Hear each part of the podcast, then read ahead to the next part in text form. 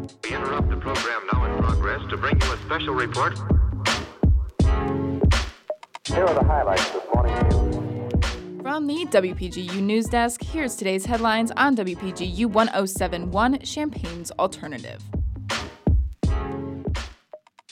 With WPGU News, this is Tara Mobasher. It's August 17th, 2021. Welcome Week is starting up at the University of Illinois as new students move in through the 28th of August. The Illini Union is hosting a wide variety of events this year, including many in person versions of annual events that had to move online last year. Thursday will kick off the weekend with sights and sounds at Memorial Stadium to introduce students to what it means to be an Illini, such as learning songs and chants for athletic events. Friday at the Illini Union, there will be a late nighter with fun activities such as a comedian, illusionist, giveaways, and more, while Saturday will host Illini Frenzy to introduce local businesses and recreation at Illinois. Sunday will once again host an in person quad day where students can explore campus clubs and organizations, as well as the start of the poster sale in the Union. Other events include movie nights, socials, live comedy, dance parties, and free nights at the Rec Room. For more information on Welcome Week events, students can visit the Illini Union website to see a full schedule. COVID cases across Illinois are rising, with substantial or high transmission in all counties except for one.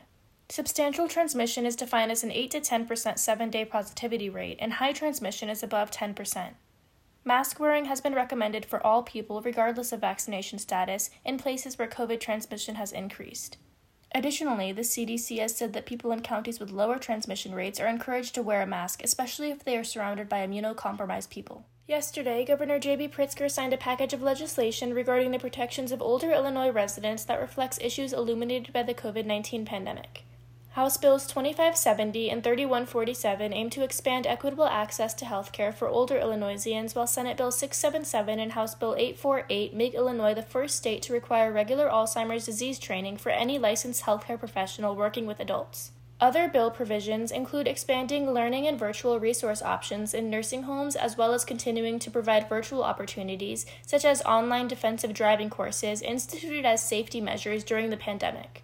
Lieutenant Governor Juliana Stratton reaffirmed the state's commitment to its older residents and provided them access to the best available health care. House Bills 3147 and 848 are effective immediately. Senate Bill 677 will go into effect January 21, 2023, and House Bill 2570 is effective upon becoming law. President Joe Biden addressed the nation yesterday, defending his choice to withdraw the United States troops from Afghanistan. Just days after the U.S. military exited the country, the Taliban took power over multiple cities and the presidential palace in Kabul. While withdrawing from Afghanistan, a U.S. military official witnessed some Afghans being killed after attempting to cling to the sides of military planes at the Kabul International Airport.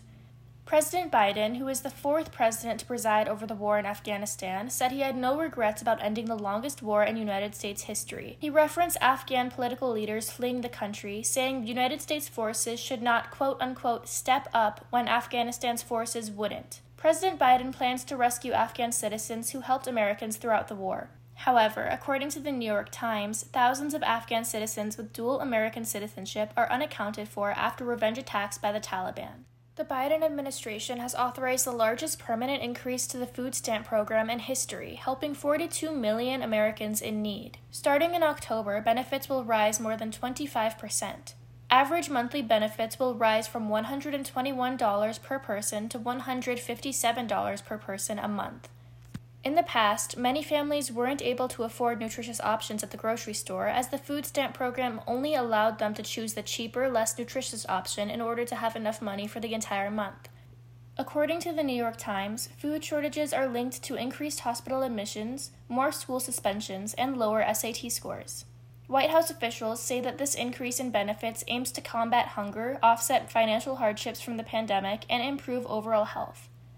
That's it for today. Contributing reporting for this newscast was provided by Mac Dudley, Josie Alameda, Tori Gelman, Jane Knight, and Kayla Mish. Our interim regional editor is Tori Gelman, and our interim political editor is Owen Henderson.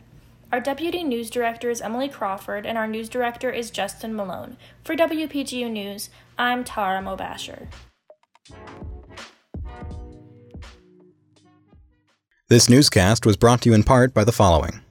The University YMCA is thrilled to announce that Dump and Run is back after a one year hiatus. The big sale will be held at the U of I Stock Pavilion in Urbana on Wednesday, August 18th from 1 p.m. to 8 p.m. and on Thursday, August 19th from 11 a.m. to 2 p.m. And from 2:30 to 3 p.m. on Thursday, anything left over is free. They'll have electronics, clothing, kitchen, bikes, furniture, and more.